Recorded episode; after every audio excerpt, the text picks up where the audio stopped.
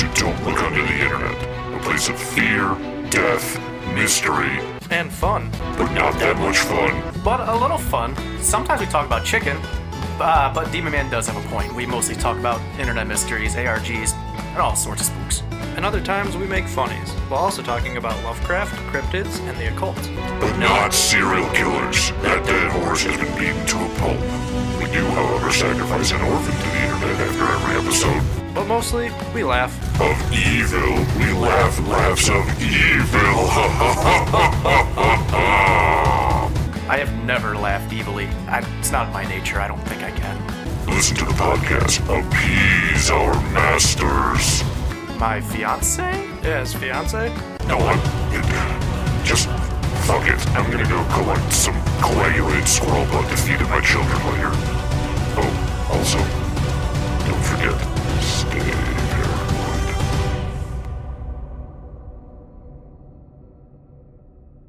Hey guys, welcome to episode 12 of Unethical Podcast. Little Miss Unethical. Joining us again today is Rick Getz from Drunk Splain Podcast. And today we are going to dive into the JonBenet Ramsey cover up. Welcome to Unethical Podcast.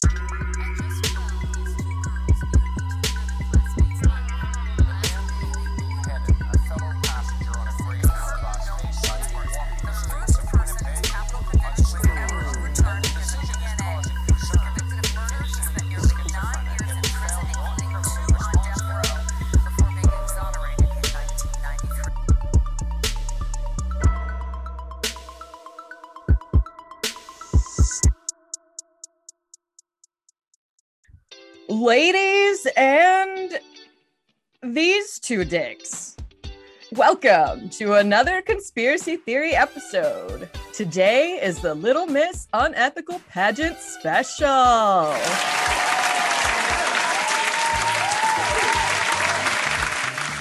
Welcome, listeners. Thank you all for being here today to support our contestants. Stay tuned to find out who will be crowned the first Little Miss Unethical. Let me first introduce Christy Jansen, former Miss Straya winner, not to be confused with Miss Australia, which is basically the same thing, only she had to funnel beers and wear boardies instead of bikinis. Christy will be assisting with our pageant today. Thanks for having me. I'm your host, Mr. Tally Hall. Let's begin the grand march of our lovely contestants. Contestant number one, Celeste Brown. Celeste has blue hair and green eyes. She enjoys speeding, owls, and the mountains. Hi, hello, hi. Contestant number two, Rick Getz. Rick has blonde hair and blue eyes. He enjoys drinking, working, and camping. I don't have to beat out everyone, but I do have to beat out the other Richard. Contestant number three, Richard Studel. Richard has no hair and hazel eyes. He enjoys comedy, board games, and being a jackass. Thanks for having me.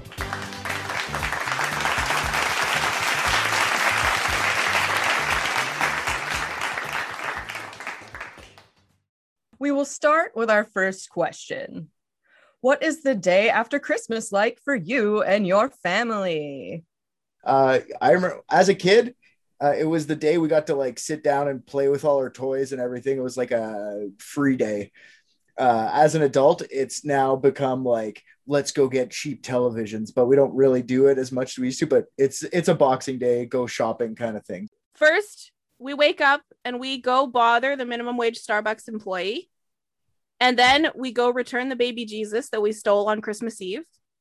And then Where do you get the baby Jesus from? Like six towns over?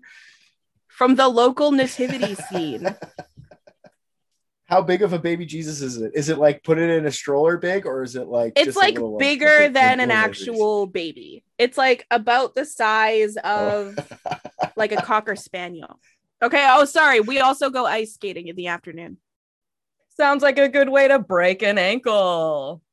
That's what you do. You go to the skating rink and you find the biggest guy in the yard and you kick him in the ankle with your skate. And that's how you do Boxing Day right.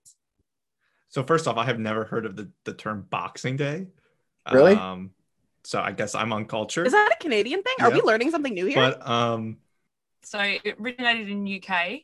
The name comes from you use the day after Christmas to box up gifts and give them to the poor.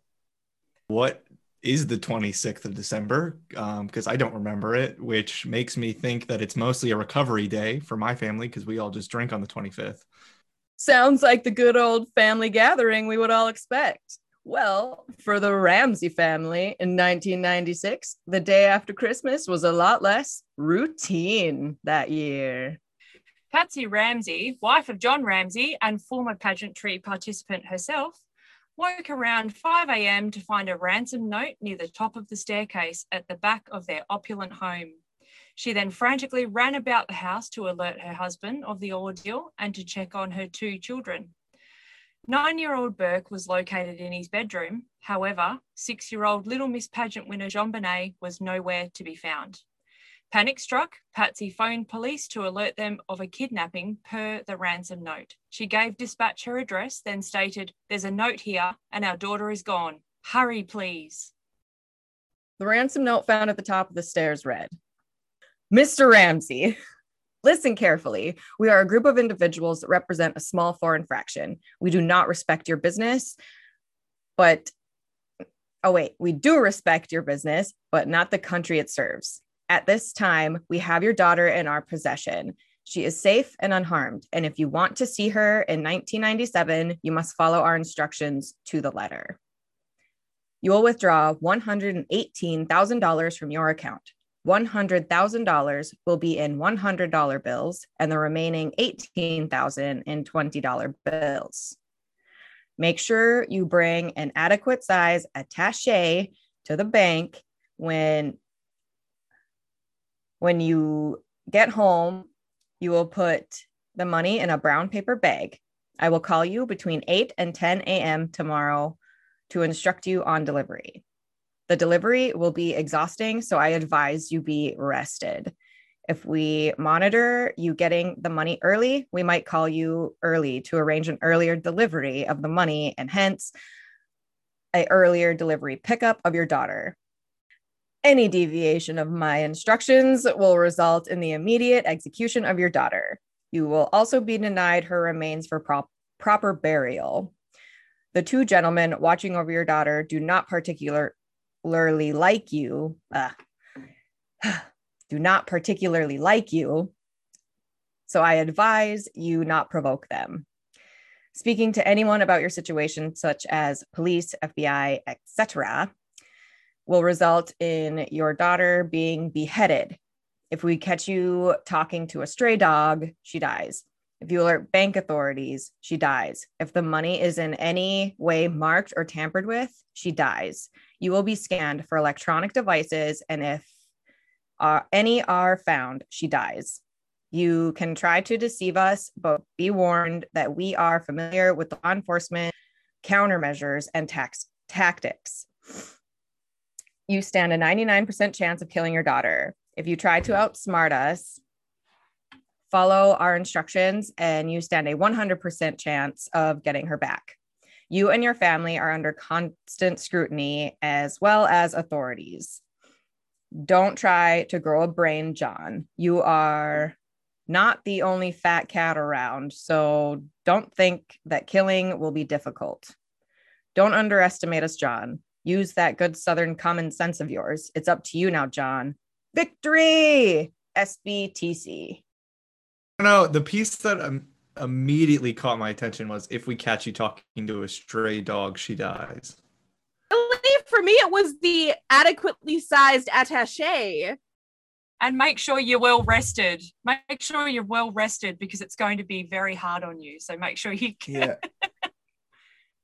$118,000. Isn't that like such a random number? Like, wouldn't you just be like $1 million or, you know, it's such a random number. Why 118? Yeah. Like a middle class, a middle class family could put together $118,000 if they had to. A middle eight or a middle a middle class family could do that. These guys are fucking loaded. No, that this guy just wanted to pay his mortgage. He's like, that's all I need. I just need the half, the second half of my mortgage.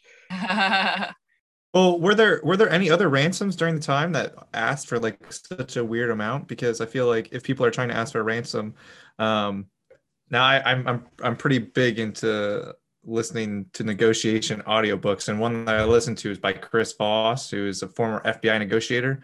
And one thing that he said is that people often come up with very specific numbers based on other things. It was his Christmas bonus that year. It was John's Christmas bonus amount that year. Yes. So that's that's so specific that the person who did that knew how much money he made as a Christmas bonus. Or did he tell everyone? I know that at a Christmas party he was like 118k. What's up? He's high fiving everyone he knows. If I had to guess, he was making around half a million dollars a year. That would be my guess, based off of his bonus. Right? They, they call it a Christmas bonus. It really is a year-end bonus because he reached his achievements that are required by executive level employees. Um, just giving like a little insight from the business side of things. So if I had to guess, he was earning five hundred thousand dollars. It doesn't really make sense to only ask for one hundred eighteen thousand. No, because I mean, he was not even. It, correct me if I'm wrong. He was not a young man, right? This he was. No, no, not at yeah, all. so He he had was, been um, working for a long, long, long time. So he would have a fat. Oh yeah, they're loaded. account. These people are loaded. It's definitely an educated person, right? Because you have the every time that he he or she says she dies, it's a comma she dies, comma she dies. People who are writing ransom notes are uh, they're impulsive, they're irrational, they're not worried about the grammatical right writings. Whoever wrote this was thinking about it. Oh, they thought about it- meticulously. They thought about it long enough to write three pages. If it was someone just on the fly doing it, it'd be like, give me this much money, meet me there, wait for a phone call. It'd be like five sentences. This is three pages. That's nuts. Someone sat down and thought about it for sure. Next question. If an investigation began in your home due to your child having gone missing, would you in- immediately start inviting your neighbors and friends over for emotional support? Do am I inviting my over? If my daughter's missing, am I inviting over all my friends? Maybe s- maybe to get a search party going, but like not to just have like a bunch of people over hanging out, unless you're trying to sully up the crime scene. Bum, bum, bum. Um, no, no, I absolutely would not invite anyone over for moral support. I would, however, invite them over for cigars and cocktails. That's every day though. We could do that any day. You know, we have to do that every day. Uh, daughter goes missing or not, we're having cocktails and cigars. I understand that. Plan a vacation, maybe. You know, babysitting Yeah. costs just got cut in half. Yeah. Oh, I'd go to Mexico, the side that's shitty now. That's where I'd go. Wait, which side is shitty now? The middle. Everything that's not on a resort. I'd get real, genuine jungle tacos. Jung- jungle tacos. Yes. What's in them? Monkey brains. yeah, I was gonna say, is that like I ate monkey brains when I was in Mexico. There was a paella with Did you monkey actually eat brain, monkey and I brain? ate it. It was good. Yeah, it was good. okay. Okay, was it did it was it actually monkey brain or they just like see a tourist and go like, you're eating monkey brains, five dollars more now. Thank you. No, it was like because like we went off the resort on like this thing, this like Yeah. jungle tour, and in the middle of this jungle, there's literally just this like hut. And it's this woman sitting around like a fucking cauldron in the middle with like a fire under it, making paella. nice? And like the tourists Amazing. can come in and get food from her if they want to. And she has two cauldrons, right? She's got like um vegetarian paella and then she's got monkey brain paella and you can choose whichever Those are one the you only want. two and I was options? like, fuck yeah, give And me there's the no monkey option in the middle, like not fucked up monkey like brain chicken. one. Chicken? I would think monkey brain is harder to get than raising chickens. What about monkey arm?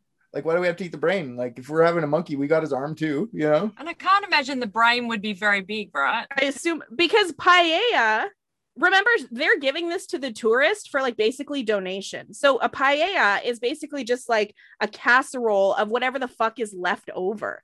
It's just like shit Yeah. that they haven't used that they throw into a pot to make a paella, and then the Yeah. tourists can pay whatever they want for it. And probably because they use the rest of the animal for My like wife calls food. that a I my don't wife like calls it. that a giblet when we get all the stuff from the fridge and just jam it into like a uh, pan and fry it all up. It's a Fre- she calls it. I don't know what f- French version of that. It's a giblet. So paella is a giblet. I'd be like, we better be lighting something up and smoking it if you're gonna call it that. A jabl- a jablunt. I hope she when she listens It's to a this. French term for yeah, when she listens to this, she's gonna know because I always make fun of giblet. It's a funny word. Giblet.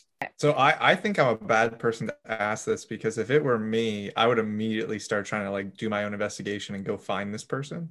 Um, so I would not be around. Settle down, Yeah, Liam. you wouldn't be the first. I, I that I would be me. I, I would not rely on other people. Um, I would see what I can do online. Um, yeah, I would see what I could find myself. That's fascinating. Patsy did exactly that. Brunch mimosas. Am I right? I guess if you're a rich Karen, fuck, I guess so. Like What was the year? 1996. 96. Yeah, JonBenet would have been a year older than me to this day if she were still alive. I was born in '96. Yeah. Somebody get this man a juice box. Baby boy. Minute Maid. okay. Anyway, Not not only did she invite everyone and their mum over during the search for JonBenet, police allowed the entry and exit of many people over the course of several hours.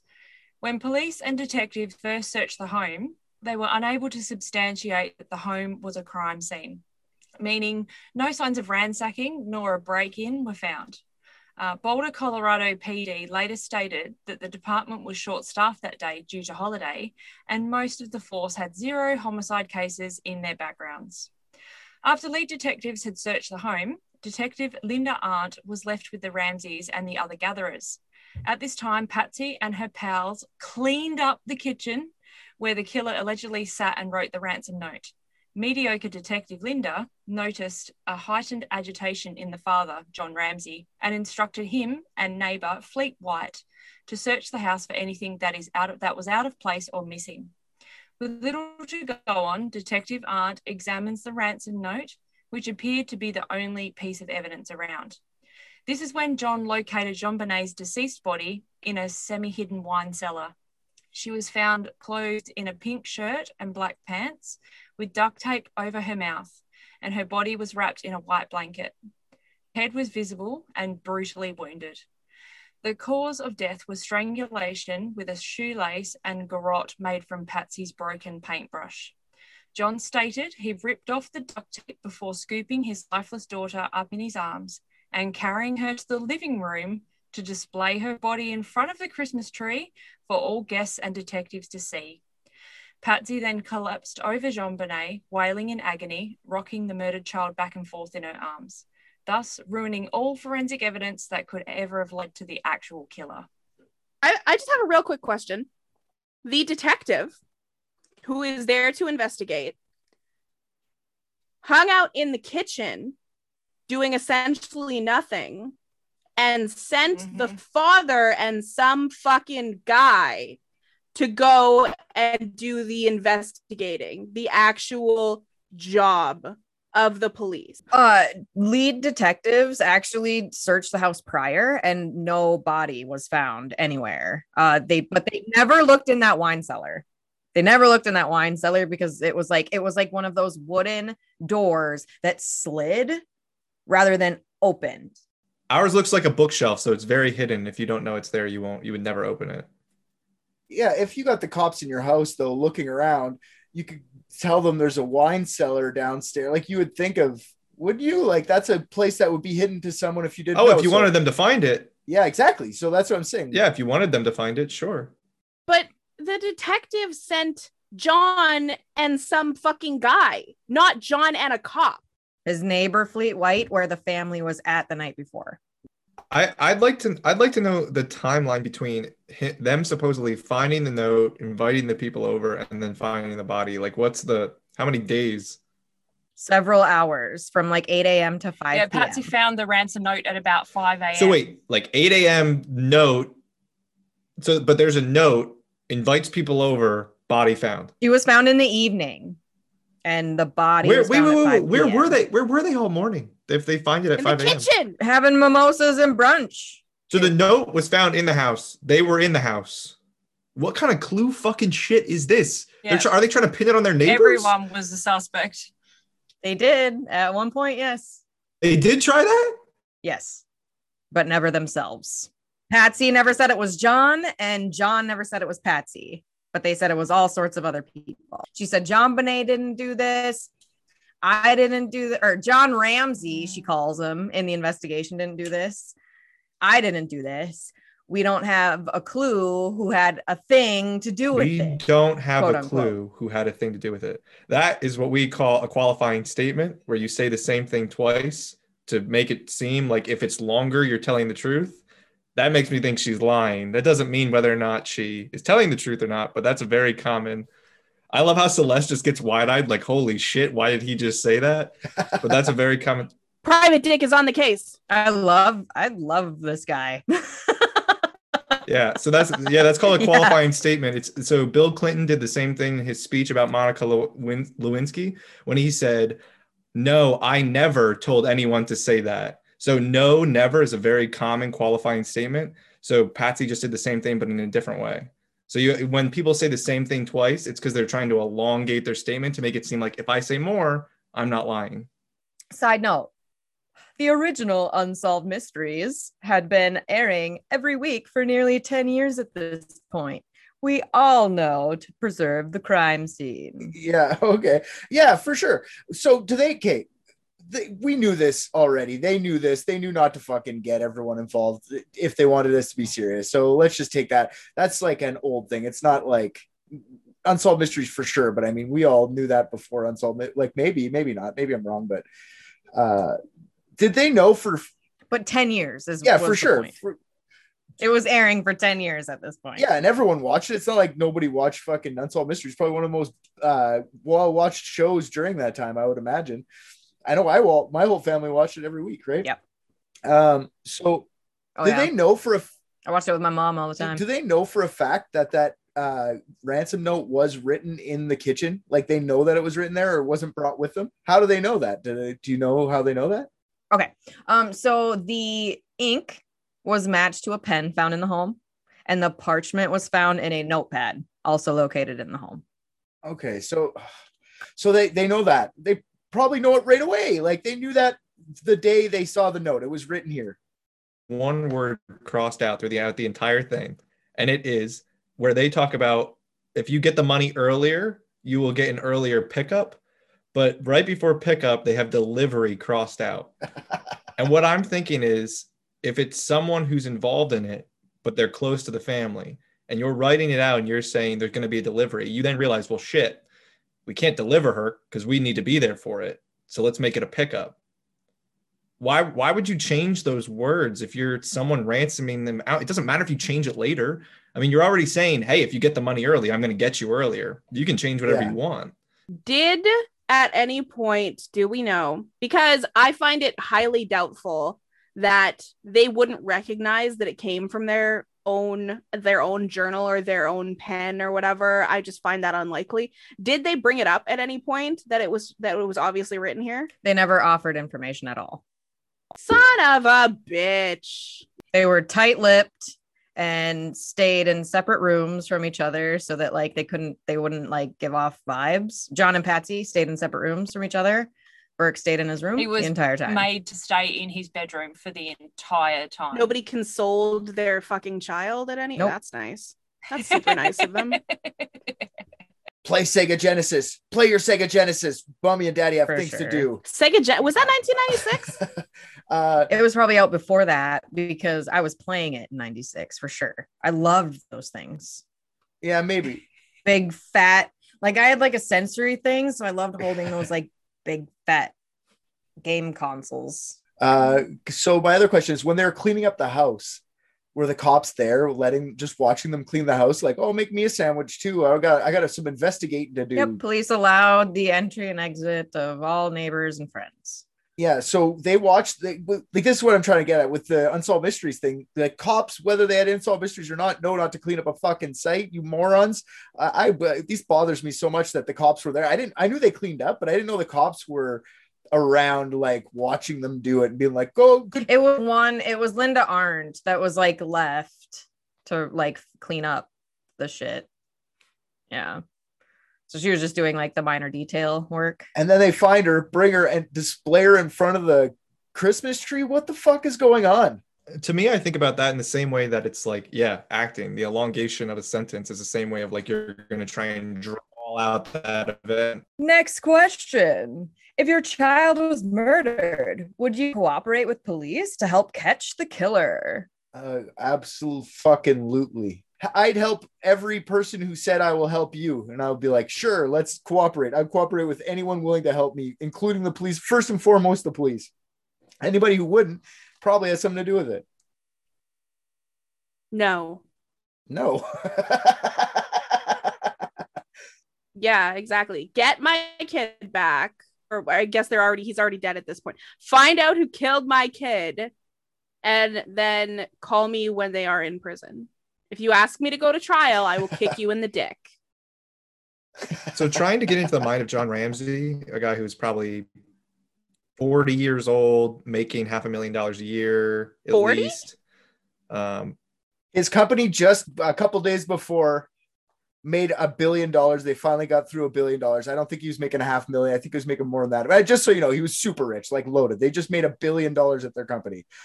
Sure, sure, but I'm just thinking like sal- I'm sure he makes money other ways, but salary wise, what he was getting off of that. So yeah, let's just say you know millionaire, making a whole bunch of money. My guess is the way that he responds is if he's innocent, very angry, very hostile with the police. How dare you don't know something? You should know something.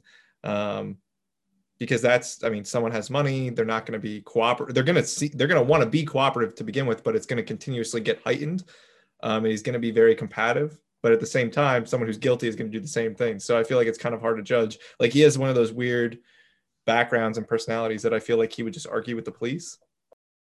I agree, but I also feel that um again because he's loaded and shit, 118 grand is literally fucking nothing to this man. I think he would not call the cops. He would follow the the thing to the letter because what the fuck else would he possibly care about at this point besides getting her back? I think he just flat out follow the instructions. Ridiculous.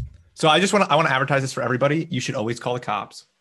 Okay? Even if you have the money, call the Yep. cops because people are irrational and what you want is a professional negotiator in there. So God forbid anyone ever listens to this and their child gets kidnapped, call the cops even if you have the money, just get ready to pay it. Yeah, but if the instructions, like if I got this this letter and the instructions specifically said I'm going to kill him if you call the police, I'm not calling the police. I'm not doing it. That's it. the first No thing way, Patsy did. dude. See, I still would. I still would. Yeah, but you don't have kids. You don't have. Do you have a kid? but even even if even if I had kids, the first thing you do is call the cops because so the, the thing that you have to understand is all people are irrational. All of us in here, every single person is irrational by default. So I can't assume that if I give them the money that my child's still alive.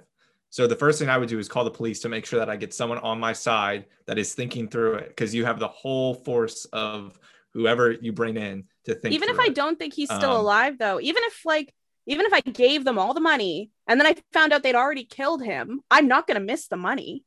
But if I called the cops and found out he's dead, you bet your ass I'm going to fucking blame myself till I die. So I'm I'm think I'm thinking of it differently. I'm not thinking the child is already dead. I'm thinking if I don't get the police involved and I negotiate it in the wrong way and I give them the money in the wrong way, the child will die after the fact. But if the police are involved and there's a proper negotiator involved, they can actually talk the person down and make sure that the child is given because I mean if it's someone who is inexperienced or doesn't know how to do it or emotional because if it's your child you will be emotional. If you just give them the money and walk away you may never see your child again.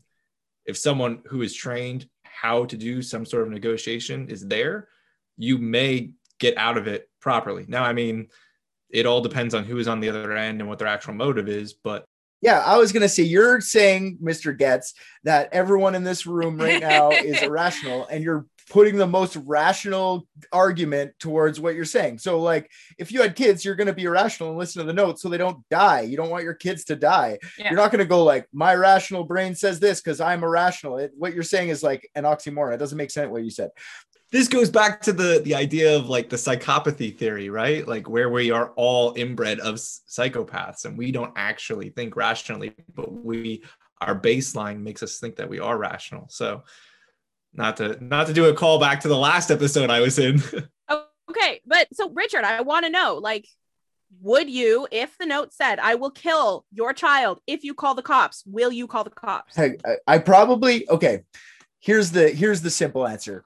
Probably not if I had the money. If I didn't have the money, I'd have to call the cops. And $118,000, I'm sorry, I don't know if I could pull that together, but there'd be a lot of questions anyway. And it would take me a couple days. I might as well call the cops. So probably I would call the cops. That's the way I would think about it. It's like if I had the money, I'd just go get it. Boom. Why am I Can calling I the just cops? can I throw in a reminder real quick? Yeah. They said that a phone call, the ransom note said a phone call was supposed to take place between 8 and 10 a.m. that day. Yeah. The phone call never happened. But they'd already called the cops. Exactly. Why would the kidnappers? You've already blatantly disobeyed their instructions. Why the fuck would Yep. they call you if this was real? Yes. We, Let me throw a loop into this. If you have a friend who is a cop and you can call them personally, do you loop them in? No. No. Yes. I would as well. I would. That's where I would start. So I have a I have a very good friend who's a cop, and I would call him and I would say, "This is the situation," and that's how I would start, and then I would let it grow to the level that it grew to. Okay, well, if I had um, direct access to that much money instantly, I would make sure that that money was ready to go and all that stuff was taken care of. And then I would involve the police.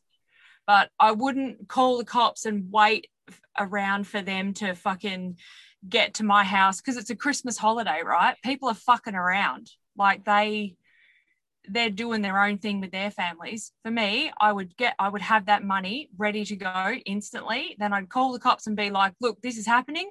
The money's ready to go. This is what we need to do. This is what I'm doing.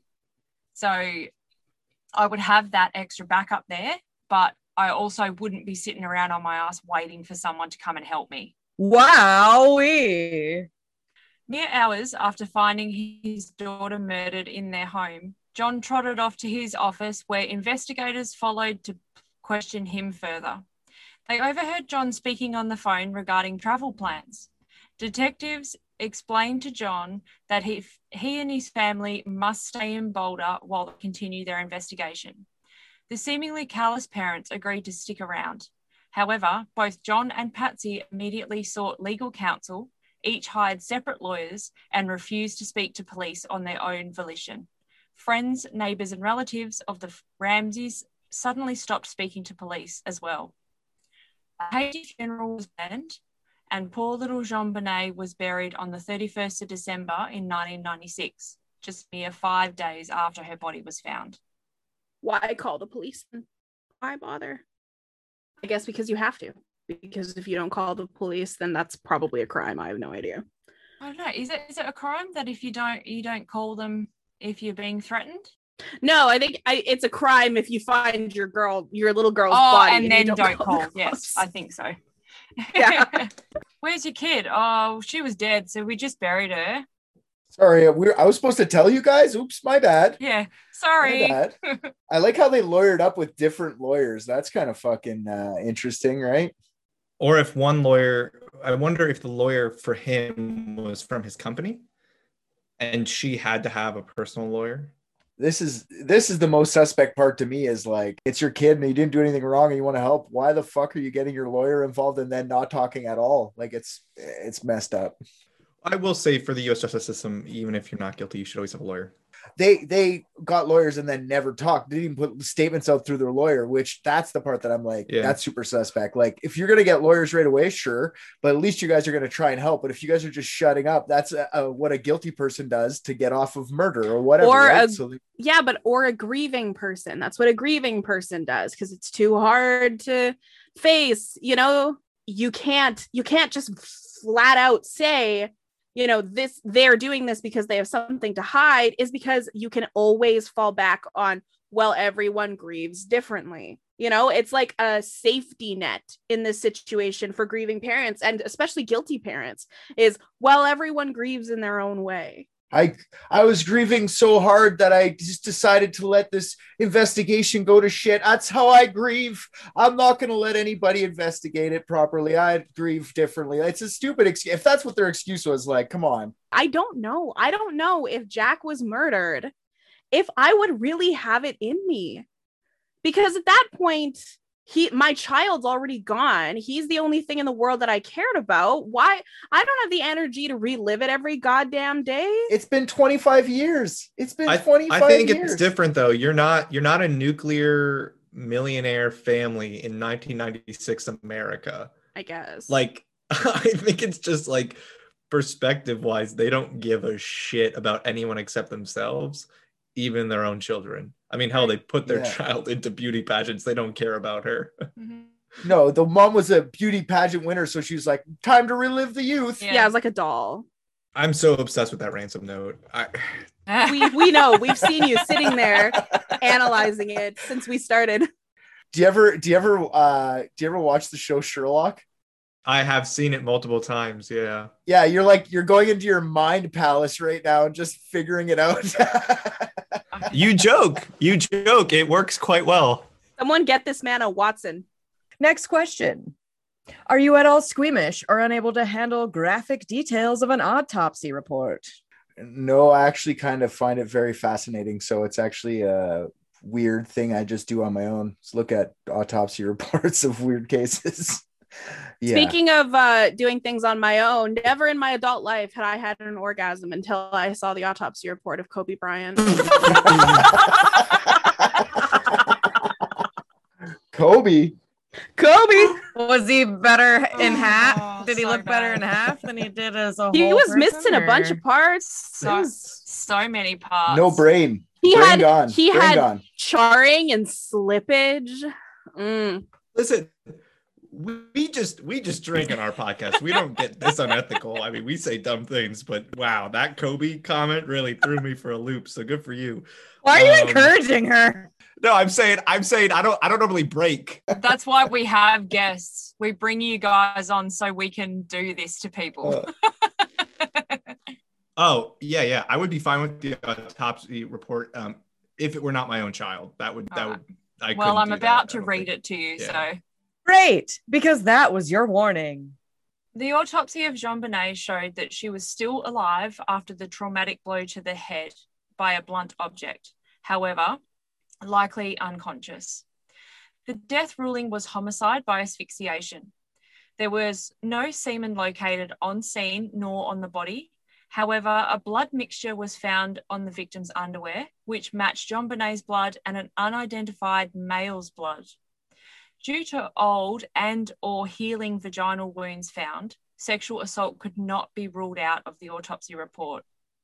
The most significant, clue was the undigested pineapple chunks in her stomach.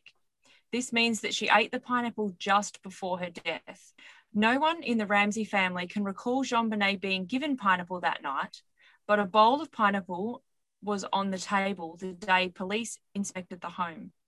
However, John allegedly brought her straight to bed after the neighbour's party around 9:30 p.m. Christmas Day, as they stated she was already fast asleep upon arriving home. This leads to the theory that whoever the killer was woke her from her bed, led her downstairs for a snack, and then ultimately her death. Suspicious marks were also found on JonBenet's back and face that resemble a stun gun. Some say it could be from a toy train track piece from Burke's train set found in the home at the time of the murder. Tell me tell me more tell me more about the the, the neighbor's Christmas party. That's Oh, okay. Uh, do we got so uh, Christmas Day, so December 25th, 1996. Uh, the Ramseys, um, John, Patsy, Burke, and JonBenet went to their neighbor's house, the Fleet, and whatever his wife's name's White. So they were there from about 4:30 p.m. to 9:30 p.m. that day. And there were no suspicious, nothing noted from the neighbors on like something they do every year. But it, it was at a neighbor's house. Did all of the all of the Benet family leave at the same time? Do we know Yes. They all arrived home together. John was holding JonBenet. Patsy put Burke to bed. And John put JonBenet to bed, who was already, they say, asleep. So the theory is that somebody coaxed her into the basement with pineapple. There was a bowl in the kitchen on the kitchen table of pineapple chunks, um, but they don't know at what stage she ate them because, like John said, he put her straight to bed. She was already asleep, but then at the autopsy, the undigested pineapple was found in her stomach and the bowl was on the kitchen table. How do they have? If these girls were cleaning up, how's there a fucking bowl still left out? They cleaned up everything but the fucking bowl. It was just sitting there the whole day. So like body cam or not body cam, but I think it was just like handheld cameras at that point. But obviously, an investigator had one, and you see it like when he's zooming the table. Okay, but that kind of lines up. Like, I don't know what kind of patriarch John is, but I mean, John says he put JonBenet to Mhm. bed and then he went to bed or whatever. But his DNA wasn't found on that bowl. So, I mean, it's not, I mean, I'm not married, but like, I could totally see me being the kind of mom that's like, you know what? Come on, kiddos. Like, let's go have a snack together while, like, just don't tell your dad, like, shh, kind of thing. We'll go have a snack together. Like, I mean, I, that doesn't, uh, you know, unless I, if Patsy confirmed it, I guess. I don't know. I, uh, that doesn't Fruits take 20 to 40 minutes to digest, by the way, What does? if anyone's curious. Fruit takes 20 to 40 Yeah. minutes to digest, depending on the fruit. I was happier before I knew that. Yeah. uh, so that now now you have to think about the timeline, right? So she I'm gonna say within 30 minutes. She was ate the pineapple Yes. within 30 minutes was killed. That is what autopsy or the ME medical examiner said also. Mm-hmm. I'm just saying if if my child is missing, the first thing I do is check the entire house. I don't give a shit if it's the wine cellar. I don't care if it's the attic. I check everywhere. So to me, to me, the family, the family did it, right? The question is who? All I'm saying is strangulation is a very male murder-esque type of It's way also to a do very good way. That to to me cover tells it me it's the father. Well, I mean, yes, the scene looks inherently sexual. The scene, the act of strangulation in and of itself is inc- is an incredibly sexual method of murdering somebody. yeah, and there's blood in the underwear and stuff. Yeah, like- there was blood in the underwear. Whether or not Choking is also how you get a kid to stop crying. there are other ways. Again, but I mean, smothering. you know what I'm saying. shaking Like, why why won't you stop with a crying? garrote though, with a shoelace and a garrote. Yeah, it's like dad going and like, well, I'm making a big scene about getting the belt to spank them, you know? Like they're if they're actually want to spank you, they're gonna just spank you with their hand. Yeah. Going and getting the belt is the scene. What is she like taking a shoelace and going like, if you don't stop crying, she's wrapping it around her paintbrush? Like what? Yeah, it's uh, it could be a way to shut your kid up, but I mean, I figure like there's uh, a lot more. f- That's that's measured. When you get a shoelace and a garrote, that is a measured way. That's you thought about how you're going to do it. And you did it. Moving on. Would you use media outlets to proclaim your innocence to your own child's murder? no, I don't trust the media. They'd say they'd. Fu- I'd be like, I didn't kill her at all. And they'd be like, I killed her. They'd take that one section where I said I killed her. I didn't kill her at all. And they'd be like, I, and then cut out and kill her. Why would I have to? I have a podcast. Um, from their perspective, I would. They were wealthy, well known in the community. Um, the first thing I want to do is is make a statement about it. Incredible. The Ramseys never learned not to do that. A week after JonBenet's murder and subsequent funeral service, John and Patsy hire a media coach and go on national TV to ask the public for help in capturing the killer of their beloved tiny beauty queen. Patsy is clearly being coached by John when she struggles to remember what is believed to be rehearsed for the cameras. Patsy stumbles over her words and begins to pageant cry, which is worse than crocodile tears because crocs can actually cry. You can then clearly see John leans towards her and whispers, Keep your babies close to you. And Patsy says the words aloud. There were no visible tears in either parent's eyes. Patsy should have eased up on the pills and liquor before this interview. Yikes. Four months after their 15 minutes of fame, the Ramsey couple finally agreed to be interviewed separately by investigators. In this interview, Patsy messed up and says she changed into pajamas Christmas night when they returned home. Then stated she put the same clothes back on the next day before finding the note. This could mean that Patsy actually just stayed up all night, and that is why she was wearing the same outfit. Both John and Patsy have the exact same story, leading to suspicion that it was rehearsed once again. Also, Patsy is very detailed in her recollection of the events leading up to the discovery of JonBenet's body. Does that remind you of anything? Forensic handwriting analysis of the ransom note had been completed prior to questioning from handwriting samples provided by both John and Patsy. However, when investigators asked Patsy to write $118,000 numerically, she wrote out the words $118,000 and played dumb in order to not be forced to rewrite it. A diversion tactic from Patsy, perhaps? Or just another misconstrued detail to this awfully tragic case? The ransom note was three pages long, oddly precise with the instructions, and handwritten in black magic marker ink, which forensics matched to the, a pen that was located in the Ramsey home. The parchment used was also found to belong to the Ramseys. John was ruled out as the author of the note. However, there were over 200 similarities between Patsy's writing and the ransom note. The first page appeared to be written slowly and meticulously, where the second and third pages appeared to be written more fluently and naturally. Handwriting experts say that this could be an attempt to disguise the handwriting. Patsy's A, E, B, and Q's were the biggest giveaways. Patsy's lowercase q's resemble eights. She slurs worse than I do during this investigation. Again, easy on the sauce, dearie. Was she was she seriously fucked up during that interview? Because that's hilarious. Like, can you tell she's But but to me, if she's wasted, that Yeah. is a mourning mother, not somebody who is trying to learn how to lie. Oh, it's not the father saying you need to be a little less lucid for this shit. Christy, can you go back over what letters were the dead giveaways? Um, her A's, E's, B's, and Q's. No, it's about the F. That look, I mean, if you look, I'm I'm urging the listeners to look up this note and look at that F. But every single F is exactly the same. It all looks like an uppercase F, which is I I mean, it's a it's an instinctive way of writing it, and it doesn't look like it's purposeful. And I Well, Rick, you can call Gina Wood with the Colorado Police Department yeah, and ask her about it. that's this is She's the one who analyzed the note. yeah, I'll talk to her. her outfit.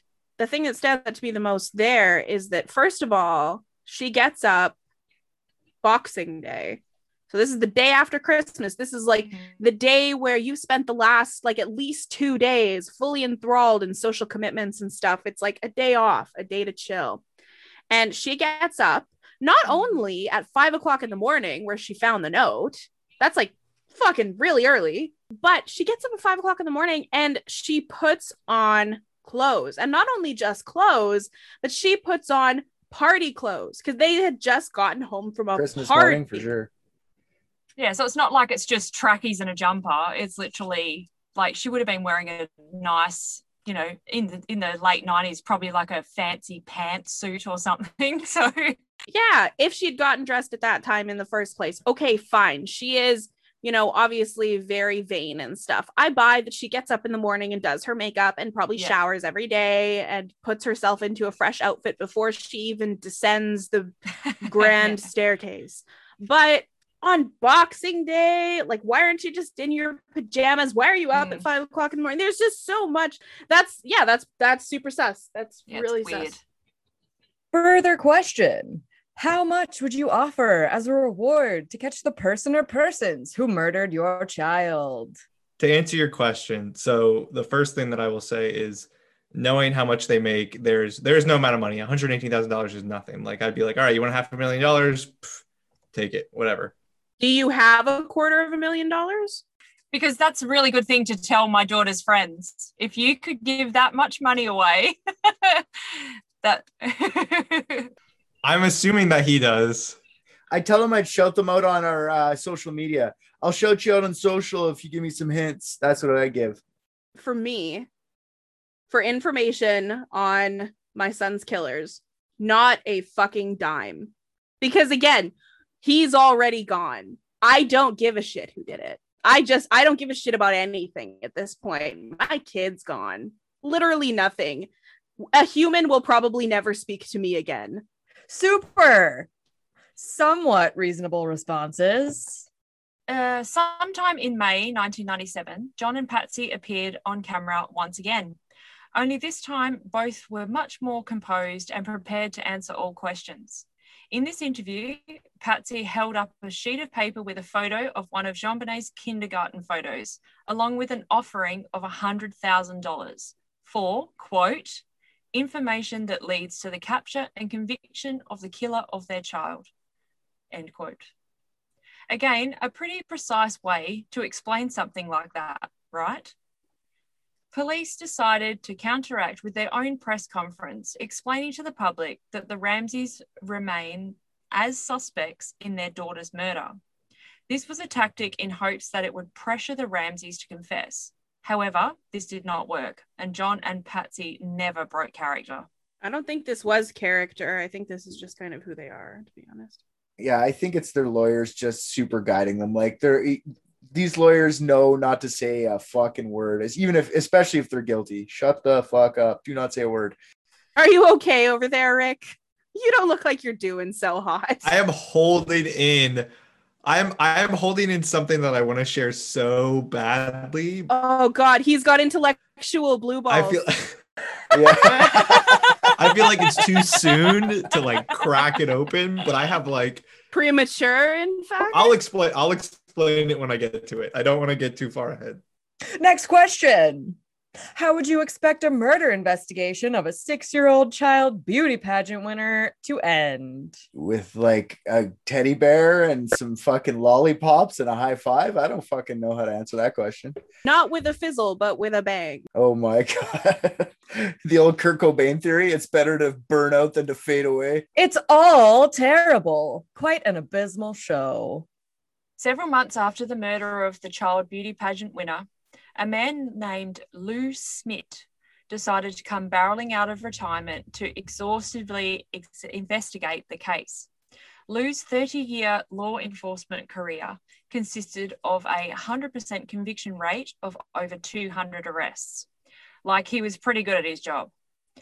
Lou discovered a broken window near where JonBenet's body was found. John told police he had broken it a while ago and just never repaired it. That's how you get intruders. That's how you get ants. Uh, That's lollipops and gum wrappers. No, floor level windows that are broken. That's how you get ants. It was originally thought by police that an adult body wouldn't be able to fit through this broken window, but Lou climbs right through it. Alas, providing new sources and the viewers with the intruder theory. It was noted in the initial search that cobwebs and leaves in the windowsill and on the gate leading to the window were undisturbed. This led to extreme controversy on the conflicting theories on whether someone in the family or an intruder had killed JonBenet Ramsey. I got a question. This was December. Wouldn't they know if there were footprints leading to a side window? If there was fresh snow, it was covered up. And if there wasn't snow, then the ground is so frozen solid that there's no footprint. Lou came out of fucking retirement for this. Okay. Lou Lou had a hundred percent arrest rate. Okay. Lou came out of retirement for this shit. Okay. Lou is like, all right, I guess I'll get up and I'll solve this one. Okay.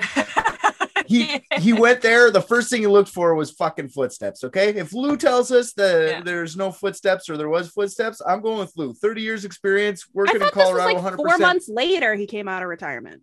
Yeah, he's fucking Yes. Lou though. Lou, Lou doesn't need. Yeah. Lou just tasted the fucking sand around where the the window was. Did a little of that, and he was good to go. He didn't need any of this. Yeah. Four months means nothing to Lou. Lou could do that thirty years from now, and he would know there's no footprints. Okay, all right. I just looked at the crime scene photos. There was snow piles on either side of the driveway, but no standing snow. Green Christmas is is just unholy. No, it's got to be hot. You got to be outside in the pool. No. And you know what else is fucked? Australians go to the beach and eat fish and chips. That'd be like us sitting in a field of cows and eating a steak. Full stop. And that concludes part one of our Little Miss Unethical Pageant.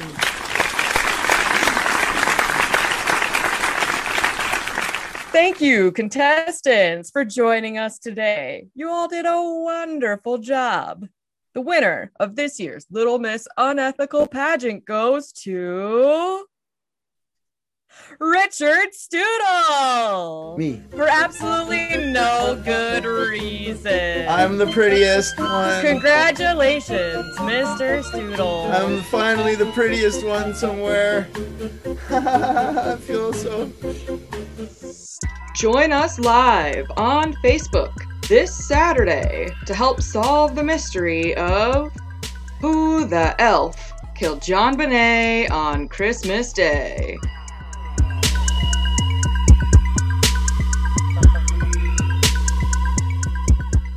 You guys heard the lady. Join us on Facebook Live this Saturday for our first live episode. Just type in Unethical Podcast into your search bar to find our group. To come and join us and leave your comments and contribute to the conversation. We are so excited to talk to you guys live and to hear your opinions. We cannot wait, and we hope that you'll join us.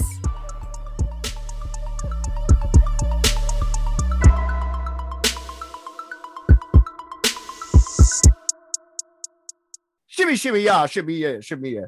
Baby, I got your money. Hey, dirty.